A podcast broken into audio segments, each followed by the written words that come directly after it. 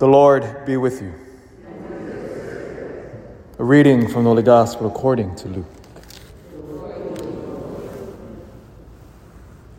The mother of Jesus and his brothers came to him, but were unable to join him because of the crowd. He was told, Your mother and your brothers are standing outside, and they wish to see you. He said to them in reply, my mother and my brothers are those who hear the word of God and act on it. The Gospel of the Lord.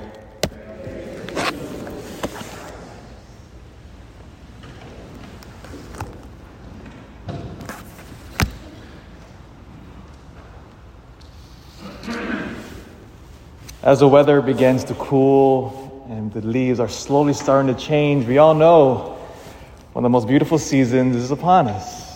So we're so lucky to live here in this particular beautiful part of the, of the, of the country. But as we gear up, enter into fall and into winter, and then as we all know, the winter time, because all those beautiful holidays that we all enjoy, remember as kids Thanksgiving, then Christmas. And of course, that season is all about family. You thinking about family, why if you're walking to a home and the kids come home or the family come home to the house, especially when they're adults and they come home and they celebrate, there's a comfort there, isn't it? Family at the same time brings joy unlike anything else, but at the same time, as we all know, family drives us crazy. It's one of those double edged swords phenomena. But family, Family is utterly key when at its best. That is precisely what God is attempting to do with humanity. Never forget that. The original reason why God created us was to be part of His divine family. Remember, Genesis chapter 1, verse 27, emblaze that upon your heart. Every single human being created in God's image and likeness. And then what is God? God is a family Father, Son, and Holy Spirit. This perfect, eternal family, which has always existed, now says, in his sheer gift, says, I want to create humanity now to be a part of my family. But then what happens? Christmas and Thanksgiving happen. Family drives us crazy. Because then we rebel and we say no to God. But then remember, God is our Father. And like every good parent, even though we're irritating to Him, we rebel and we fight.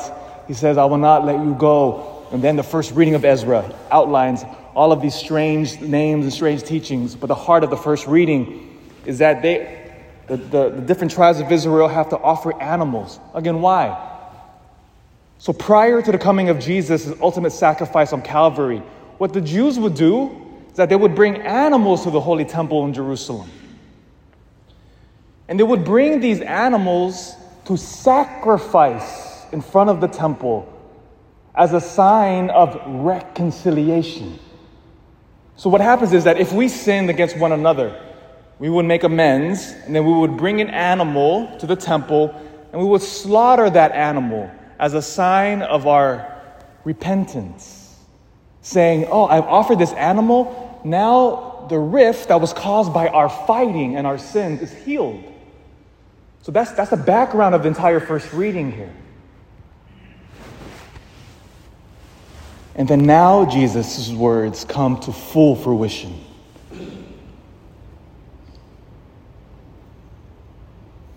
My mother, and my brothers are those who hear the word of God and now act on it. Family goes beyond bloodline now. It now is rooted in Jesus Christ. And one last final note to see the beauty of this family. So, the great saints we remember today, Cosmas and Damian, ancient saints from the early church, they are buried in the ancient Roman Forum. What is the Forum? The Forum was the administrative and cultural heart of the mighty Roman Empire. And back in those days, if you were part of the Roman family, you had extreme privilege and honor throughout the whole world. If you're a Roman citizen, you had power. But that power is based on Rome's might. And how beautiful, poetic that now Cosmas and Damian are buried precisely in the heart of Rome, in the seat of its once mighty armies.